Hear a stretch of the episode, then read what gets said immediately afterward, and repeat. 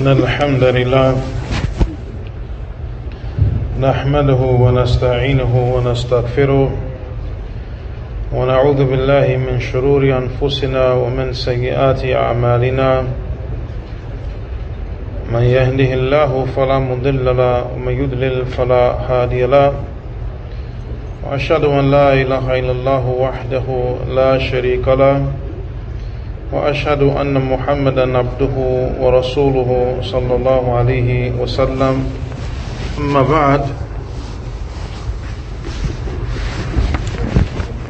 we continue with the explanation of the 40 hadith by imam an-nawawi rahimahullah ta'ala and in the last class we arrived to al-hadith as-sadis عن أبي عبد الله النعمان بن بشير رضي الله عنهما قال سمعت رسول الله صلى الله عليه وسلم يقول إن الحلال بين وإن الحرام بين وبينهما أمور مشتبهات لا يعلمهن كثير من الناس فمن اتقى الشبهات فقد استبرأ لدينه وعرضه ومن وقع في الشبهات وقع في الحرام.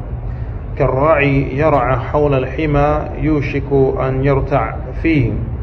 ألا وإن لكل ملك حمى ألا وإن حمى الله محارمه. ألا وإن في الجسد مضغة إذا صلحت صلح الجسد كله وإذا فسدت فسد الجسد كله ألا وهي القلب. رواه البخاري ومسلم. On the authority of the father of Abdullah al-Nu'man ibn Bashir, may Allah be pleased with him and his father, he said, I heard the messenger of Allah sallallahu alaihi wasallam say, indeed, the lawful, the halal is clear, and indeed the that which is prohibited, the haram is clear.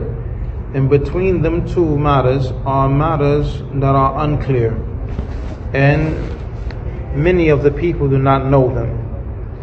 Therefore, whoever protects himself from the doubtful matters, then he has freed himself as it relates to his religion and his honor. And whoever has fallen into the doubtful matters, then he has fallen into the haram, like the shepherd who is grazing his flock near the sanctuary, he will soon enter into that sanctuary. And indeed, for every king there is a sanctuary, and indeed, the sanctuary of Allah is His prohibitions. Indeed, in the body there is a morsel of flesh. If it is sound, the whole entire body is sound, and if it is corrupt, the whole entire body is corrupt. Indeed, it is the heart. We covered, based upon this narration, that matters are divided into three categories halal, haram, and then you have that which is unclear, or rather, halalun bayyin or haramun bayyin. You have the clear halal, you have that which is clearly haram, and then you have al mushtabihat, the doubtful affairs, the doubtful matters.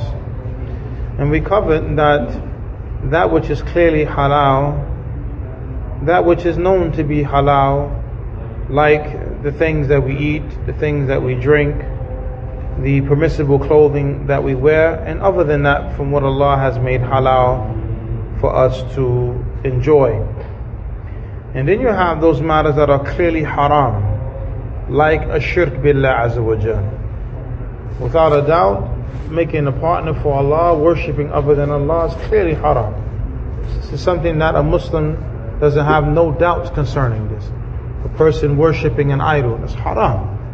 Allah Azza wa Jal, la ilaha illallah. That's the shahada. We, we, every one of the Muslims, we say this. This is something that is clearly haram. Stealing is clearly haram. Committing zina is clearly, these are things that are clearly haram. Uquq al-walidain, disobeying the parents, clearly haram. Lying and backbiting Islam, these are matters that are clearly haram. Then you have those matters that are not so clear. They're doubtful matters. And some of those doubtful matters are closer to that which is halal than that which is haram. And then you have some of the doubtful matters that are close and resemble that which is haram. And then you have that which is between the two. In any event, we covered the, doubt, the doubtful matters in the deen. They are those matters in which you find the scholars differing in. And each side is bringing a proof to support their position. This may be confusing to someone. Because here it is, you have a group of scholars whose scholarship is known. They're saying halal.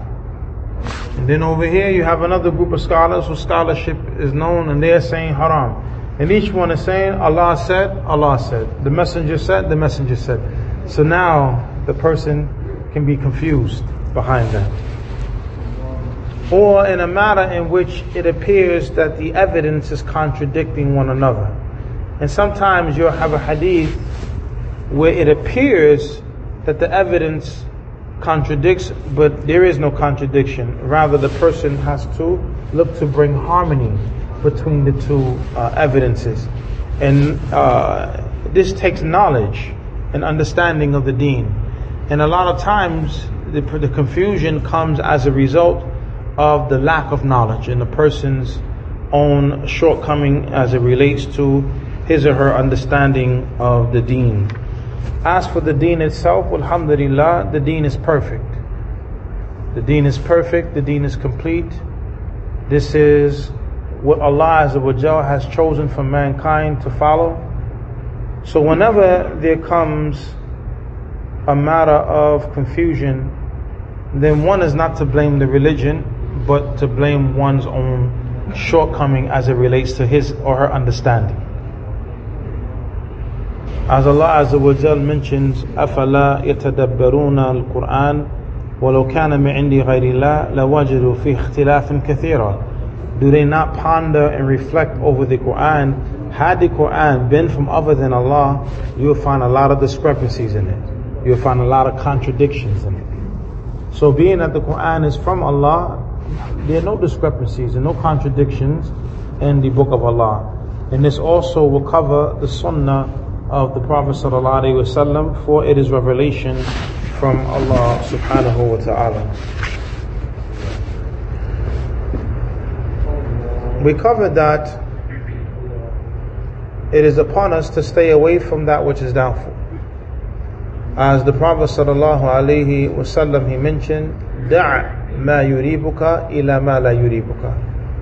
Leave alone which makes you doubt for that which doesn't make you doubt. If a matter is not clear, don't speak. If a matter is not clear, don't act. If a matter is not clear, then you stop and seek the information, seek the knowledge. And don't put your own personal desires before the deen. As Allah Azza wa mentions, Ya ayyuha alladhina amanu, la tuqaddimu bayna yadayi wa. O you who believe, do not put yourself forward before Allah and His Messenger. So if you don't know what Allah has said regarding a matter or what the Messenger said, don't speak. Don't put yourself forward. Wait until you find out what's correct. And this is by way of asking. For indeed, the cure for ignorance is the question, as the Prophet ﷺ mentioned, "Inna shifa al-'i as-su'al." Indeed, the cure for ignorance is the question. And Allah Azza wa Jal, He mentions, فَاسَلُوا أَهْلِ الذِّكْرِ إِن كُنْتُمْ لَا تَعْلَمُونَ And ask the people of the revelation, the people of knowledge when you do not know. So the Prophet ﷺ mentioned, فَمَنِ اتَّقَى الشُّبُهَاتِ So whoever protects himself from the doubtful matters, أي جعل بينه وبينها وقاية meaning he puts a protect a protection, a shield between him and the doubtful matters. And there is a wording in Ibn Hibban that states, "Ij'alu bainakum wa bain al-haram sutratan min al-halal." place between yourself and that which is haram a covering or a screen from that which is halal Place between yourself and the haram a covering or screen from that which is halal.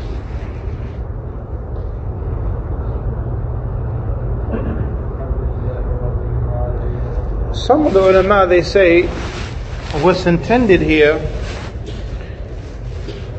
بالمشتبهات المكروهات what's intended by the doubtful matters are those matters which are disliked in the religion. However, that which is correct is this sutra is for the one that does not know the truth of the matter. He does not know the evidence of the matter. And the matter is not clear uh, to him.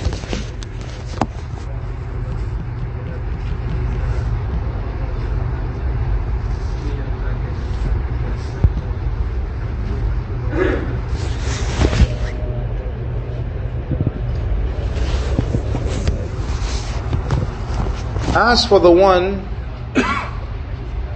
when matters are not clear to many, and he holds a position to be correct from the positions of the ulama, then this individual is considered to be one who knows. He's not to be considered one who has doubt. So he follows that which is apparent to be the strongest of the positions. And there's no blame upon him in that. Rather, it's the one who the matter is not clear, or there's no issue that's stronger to him. He's the one to withhold and refrain until the matter becomes clear to him.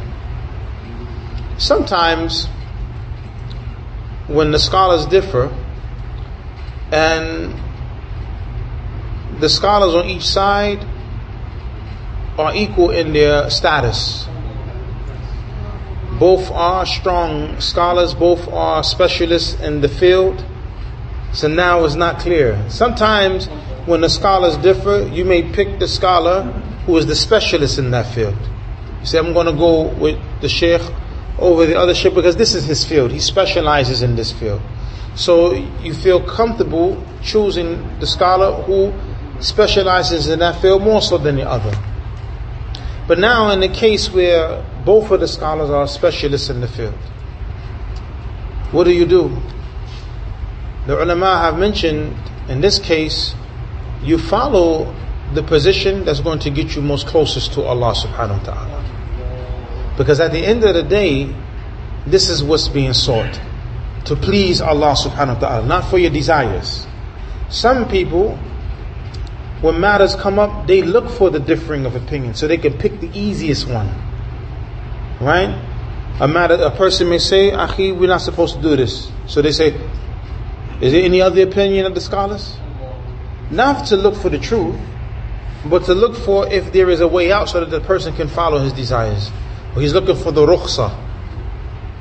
You know, and the person who follows the concessions of the scholars, he will find himself upon a path of deviation, always constantly looking for is there a difference of opinion or not. This is not the way to go about affairs.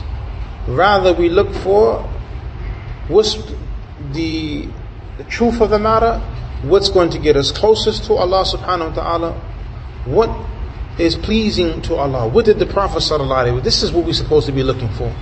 Not looking for, well, did another scholar say something? To contradict that because you're looking to see if something's going to agree with your desires and then you use that as an excuse. Well, Sheikh so and so said. Even though the Sheikh may not have a strong proof, but you want to use the Sheikh's name as a means to indulge in something that the proof says you should not indulge in. This is playing games with the religion and we should not do this. We should not play games with our deen. For Allah Azza wa Jal, He knows what's in the hearts. So the Prophet said, whoever protects himself from the doubtful matters, فَقَدْ اسْتَبْرَأَ لِدِينِهِ Then he has freed himself as it relates to his religion. Meaning he protects his religion. أنه يحفظ دينه بفصله عن ما اشتبه وعن ما اشتبه بمفارقته له so he protects his religion by separating himself from that which is unclear. He protects his religion by separating himself from that which is unclear. So he doesn't fall into it. So now let's just say it comes out later on that the matter is haram.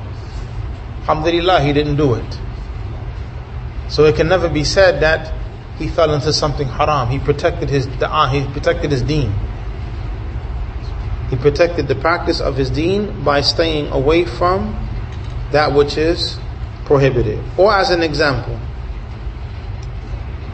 there is a matter and a group of scholars they say it's obligatory, you have to do it.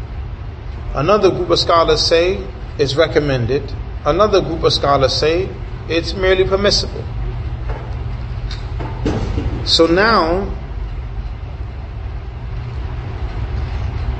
he holds the opinion that you have to do it, so he does it. As a precautionary measure. And then later on, it comes out that that was the correct position. That the matter was obligatory. His deen is protected because he took the safe route and he carried out the act. So now when the truth becomes clear, alhamdulillah, he did what he was he did what he was supposed to do at the end. And likewise when you have matters where some scholars say haram, some scholars say disliked, if you stay away from it, and then later on it comes out that it's haram. Alhamdulillah, you protected your deen. And the Muslim always have to look to protect his religion, his relationship with Allah subhanahu wa ta'ala. Taking the precautionary measure. This is from the deen. As Allah Azza wa Jal mentions, يا أيها الذين آمنوا جتنبوا كثيرا من الظن إن بعض الظن إثم. All you who believe, stay away from a lot of suspicion. For indeed, some suspicion is a sin. The scholars they say, if you stay away from a lot of suspicion, it's very hard for you to fall into some suspicion. Not all suspicion is wrong. Right? But Allah says stay away from a lot of it. And that's the precautionary measure so that you don't fall into that few, the sum of it. So in our deen, we take precautionary measures. Another example, a man was married to a woman. And the woman, another woman came forth, and she informed the man that she breastfed him and she breastfed his wife. Which means that what? Uh, they're brother and sister from suckling. So the man went to the prophet. This is his wife now, you know. He's been with this woman, they, you know, they have a, he went to the Prophet sallallahu alaihi wasallam and said, "O Messenger of Allah, this woman has come and, you know, she's saying that she breastfed me and she breastfed my wife. Looking for a way out. The Prophet commanded him, sallallahu alaihi wasallam, that he should leave her. He said, how can you stay with her when she said that she breastfed the both of you? I mean, how can you stay with your wife when this woman has testified that she breastfed both of you. Let's just say even if she's mistaken, but the safest is to leave your wife. Because the prophet said, how can you stay with her? And, and it has been said. She said it. So it's better that he takes the precautionary measure and leave the woman right? Taking the testimony of this woman, even though it's one woman, taking her testimony in this situation, then for him, for him to say, well, maybe she's mistaken, and then he's with his sister from suckling. But the, the, the fact of the matter is that was the case. The woman that she did breastfeed both of them. And this is one of the few circumstances in which the testimony of one woman is accepted. Because the Prophet accepted the testimony that she breastfed the, the man and his wife. But the, the shahid is when the Prophet said to him, How could you stay with her? And, and she said this. I mean, like, protect your deen. Even though you may have doubts as to is this a fact or not, protect your religion. She said it, act upon it. Because this is a serious affair. And of course, it's not permissible for a man to be married to his sister, whether it is from blood relation or from suckling.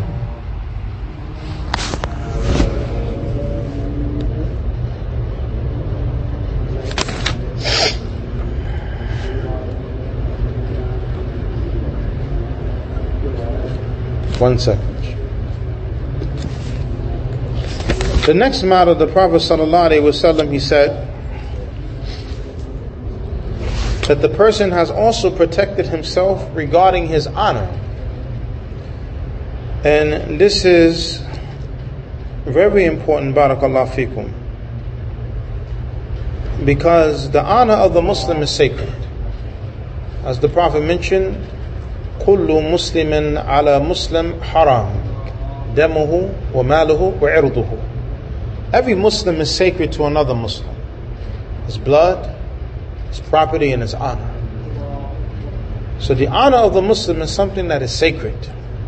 And is not allowed for one to violate the honor of a Muslim. And what goes under this is it's not allowed for you to violate your own honor.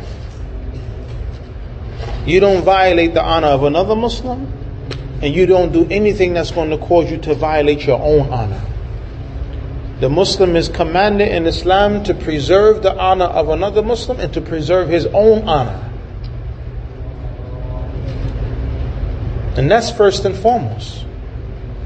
That you preserve your own honor and not leave your honor to be subjected to criticism and uh, blame and other than that.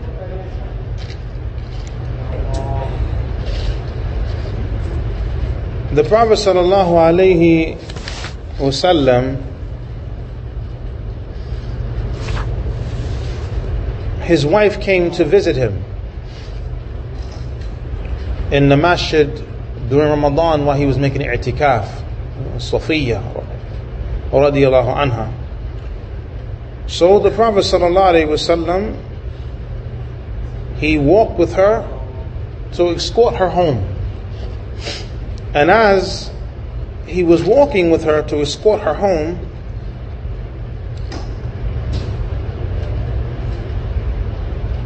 there were two companions who were walking on the path from amongst the Ansar. So they looked at the Prophet ﷺ and they, they just walked away. So the Prophet ﷺ said to them, Ta'ala ya innaha Safiya bint Huyay. Come, come, like, indeed this is Safiya, the daughter of Huyay. So they said, Subhanallah ya Rasulullah. They said, Glory be to Allah, how far Allah is removed from any imperfection or messenger of Allah. Meaning by this, like, we would never think nothing evil about you. But look at the response of the Prophet sallallahu alaihi wasallam. إن الشيطان يجري من الإنسان مجرى الدم وإني خشيت أن يلقي في أنفسك في أنفسكما شيئا The Prophet ﷺ, he said, Indeed, the shaitan, he flows through the body of the person like the blood flows through the body. And I disliked or I hated or I, I feared that he would put something into the heart into your hearts. Meaning, like, say, who's that woman the Prophet is walking with? So the Prophet ﷺ clarified the matter as a means of protecting and preserving his own honor. And he doesn't have to do that. He's the messenger of Allah. Allah already said, وَإِنَّكَ لَعَلَى خُلُقٍ عَظِيمٍ And indeed, you, O Muhammad, are upon exalted character. You, no one has to do anything after that. I mean, if you're praised by Allah in the Quran, Allah has uh, testified to your integrity, that's it. This is why no one can ever speak bad about the Sahaba. because Allah has testified to the integrity of the Sahaba. Allah is pleased with them and they are pleased. That's a testimony to the integrity of the Sahaba. So no one can come after and say something bad about the integrity of the Sahaba when Allah says He's pleased with them. So the, but, but still, even with that being said, the Prophet ﷺ, he didn't have to do this. His integrity is established in the Quran. He is the one Allah chose to be the final prophet and messenger. Allah is not going to choose an evil man. No prophet or messenger was a person of evil. All the prophets and messengers were righteous men and men of integrity. But shaitan, he still whispers. So to close that door and to preserve his honor and integrity, to remove any doubts that may come, the Prophet ﷺ said, Indeed, she is Safiya, the daughter of Huyay. I mean, this is my wife. This is my wife. So, this is a lesson that we as Muslims should be mindful not to put ourselves in doubtful situations. For whoever does something doubtful, or is involved in something doubtful, and then criticism comes to him, don't blame no one but yourself. Be upon that which is clear. Don't, as they say, don't don't tread upon the path that's murky or unclear. Stay upon the path that's clear. Right? Stay away from the haram, stay away from the dislike matters in the deen. And you will preserve your deen, you will preserve your honor. But if you keep playing around or a person is indulging in those doubtful matters, then you're going to have people, and this is just the nature of people, they will talk about your honor. Oh, so and so, he be doing such and such. So and so, he be indulging in such and such. So now, this word is getting out about your integrity and your honor that you're not a, you're not a good person because of you indulging in, su- in such and such. And, and the matter may be a matter that's unclear, but still, it's the shaitan whispering to the people. And uh, again, a person has to be concerned about his honor and about his integrity. And this is not for the fact of being known and showing off to the people, but this is for you as a Muslim, man or a woman, that you have to preserve and protect your honor and your, your integrity. The Muslim honor is sacred. You know, so we should never do anything that will tarnish the image of the Muslim honor. This is, you understand, brothers? Don't do nothing that's going to tarnish the image of the Muslim honor. A Muslim should be looked at and viewed as a person who is upright, a person who is a stand, as they say, he's a stand-up guy. They don't know you to be someone who cheats and indulges in, you know, shisty business practices. No, they know you to be a truthful person, an honest person. You're honorable.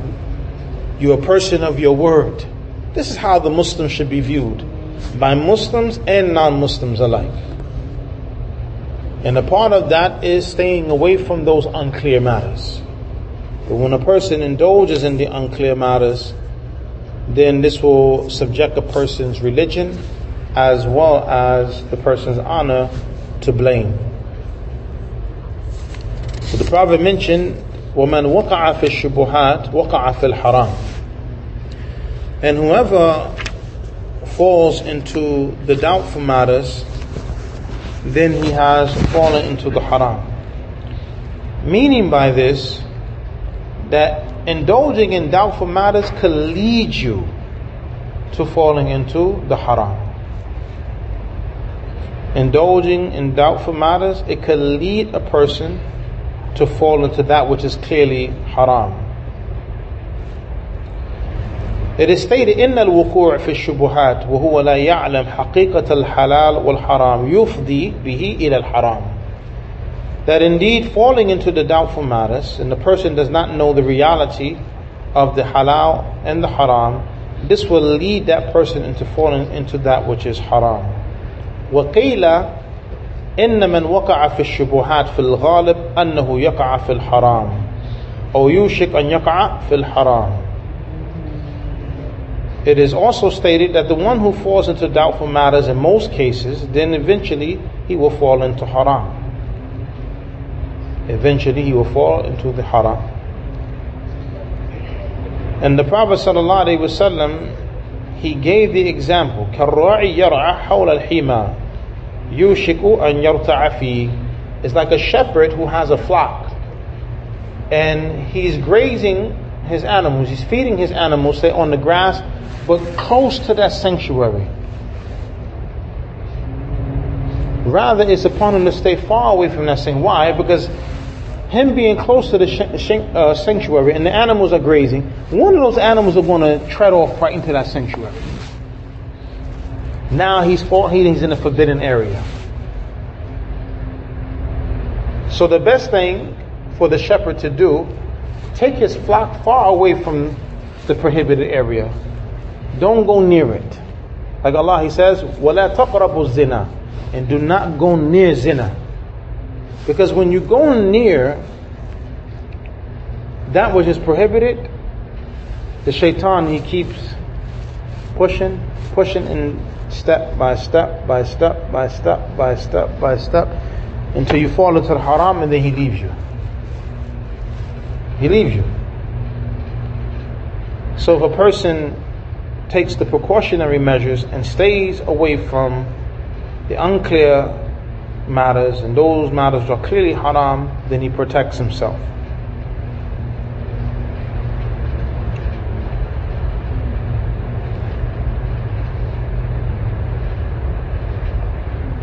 So the Prophet ﷺ, he gave this beautiful example. Like the shepherd who is grazing with his flock near the sanctuary, he will eventually go into that prohibited area.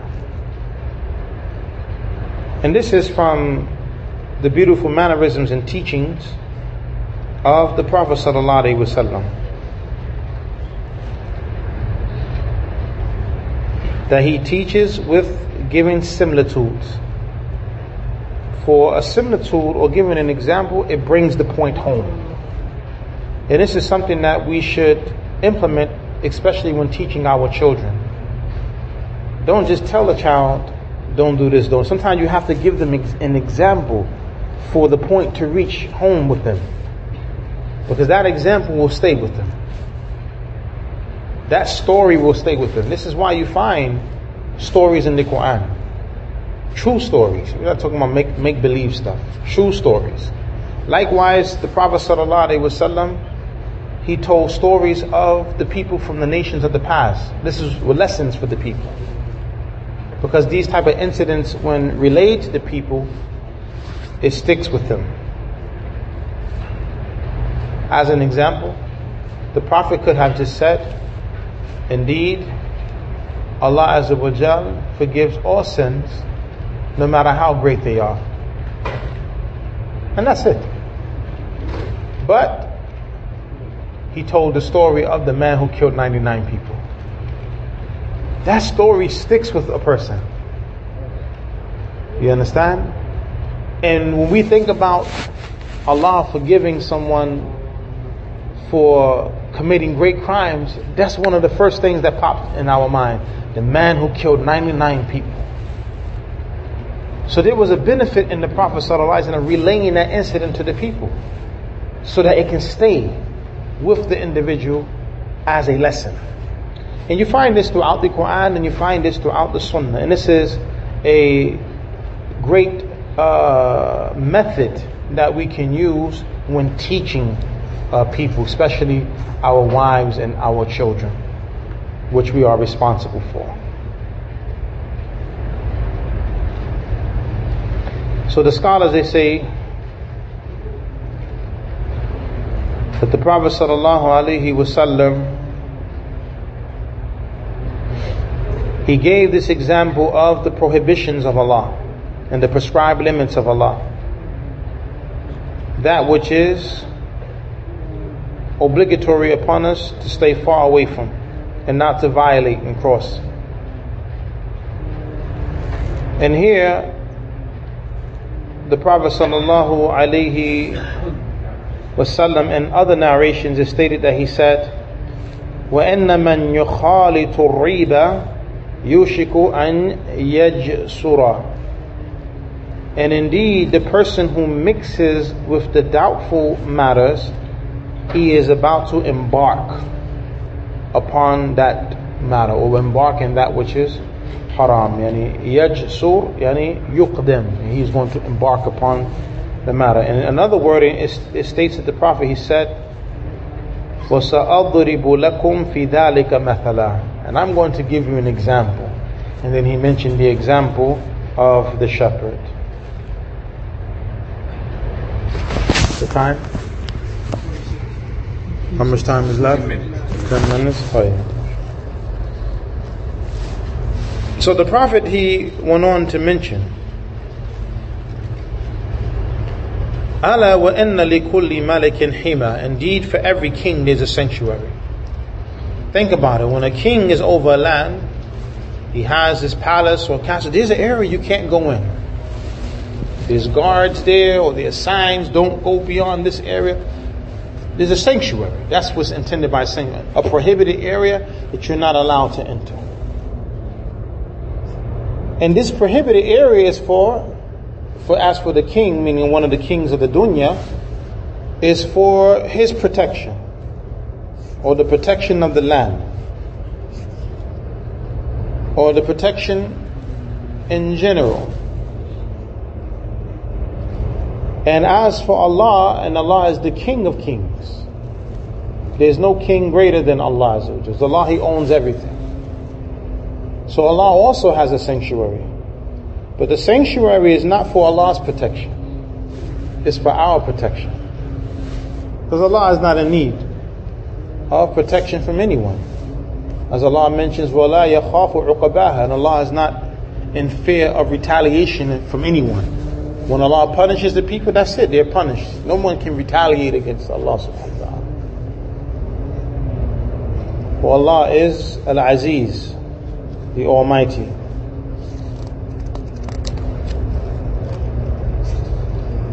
So the sanctuary of Allah, as the Prophet mentioned, "Ala wa inna Allah maharimuhu," that indeed the sanctuary of Allah is His prohibitions. The Prophet sallallahu alaihi wasallam he mentioned in his narrations on the authority of An-Nawas ibn Sam'an radiallahu an قال قال رسول الله صلى الله عليه وسلم ضرب الله مثلا صراطا مستقيما وعلى جنبتي الصراط سوران. فيهما أبواب مفتحة. وعلى الأبواب سطور مرخى. وعلى باب الصراط داع يقول يا أيها الناس ادخلوا الصراط جميعا. ولا تتعرجوا وداع يدعو من فوق الصراط فإذا أراد يفتح شيء شيئا من تلك الأبواب قال ويحك لا تفتحه فإنك إن تفتحه تلجه. والصراط الإسلام والسوران حدود الله والأبواب المفتحة محارم الله. وذلك الداعي على رأس الصراط كتاب الله. والداعي فوق الصراط واعظ الله في قلب كل مسلم. The Prophet sallallahu alaihi wasallam he mentions that Allah subhanahu wa ta'ala He gives an example. Allah subhanahu wa ta'ala He gives an example. And again, when Allah Azza wa Jal, He gives examples, it's a lesson. It is a lesson. So Allah Azza wa Jal gives an example of a straight path. And then on the path, there's like two walls on each side of the path. And inside of these walls there are open doors. But upon each door there's like a curtain covering the open door. And upon the path there is a caller that says, O people, enter into the path, all of you. And don't like deviate. And then there is a caller at the head of the path that says, or when the person wants to open up one of those curtains or one of those doors, the person says, Woe to you, don't open it up. Don't go there. Because if you open it up, you're going to go inside. The Prophet says the path is Islam. And the walls on the side are the prescribed limits of Allah. And those open doors are the prohibitions of Allah. And that caller who is at the head of the path is the book of Allah. That's the Quran. And the caller who's on top of the path that is the, the, the, the wa'idh of Allah, meaning the one who gives admonition that Allah has placed in the heart of every Muslim. Meaning Allah Azza has placed in our hearts that voice that tells us, don't go there. Leave that alone. Fear Allah. And that's the part of the soul. An-nafs al-lawwama. The self-accusing spirit that will say to you, don't do this. If you go there, why would you do that? Why did you do this? It admonishes you. It's a part of the soul that admonishes you. You have a part of the soul that inclines towards evil. You have a part of the, the part of the, the, pleased soul, and then you have that self-accusing soul. That's that wa'idh. That's telling you don't do that. Also, in another narration, it mentions that Allah Subhanahu wa Taala has placed for every human being an angel that commands you and encourages you to do good. And then there is a, a, a, a shaitan from amongst the jinn that encourages you to do evil. Everyone has this. So you have the angels telling you, fear Allah. Go to the masjid. Do And then you have that shaitan from amongst the jinn who is whispering evil to you. You know when we was young, the cartoons back in the days, person want to do something, the angel pop up, and then the devil pops up and the angel says, don't do that. And the devil says, do it. There's actually some truth to that. Not the images itself, but the fact that there is an angel that encourages you to do good, and then you have a shaitan encouraging you to do evil. The Prophet spoke that that's, that's a true affair. That's a true matter. And it is from the mercy of Allah subhanahu wa ta'ala that we have within the soul a part of the soul that encourages us to do good and admonishes us, along with the angel admonishing us and directing us towards that which is good. And it is a test from Allah that each and every one of us, we have with us a jinn. And the Sahabas, when the Prophet told them this, they said, Even you, O Messenger of Allah? The Prophet said, even me, except that Allah aided me against my jinn and made my jinn to be a Muslim, so He only commands me with that which is good. But as for the rest of us, it's not like that. It's time. Inshallah ta'ala, we will stop at this point. Whatever is correct, the praise is for Allah subhanahu wa ta'ala alone. And whatever is incorrect, it is for myself. سبحانك اللهم بحمدك أشهد أن لا إله إلا أنت استغفرك وأتوب إليك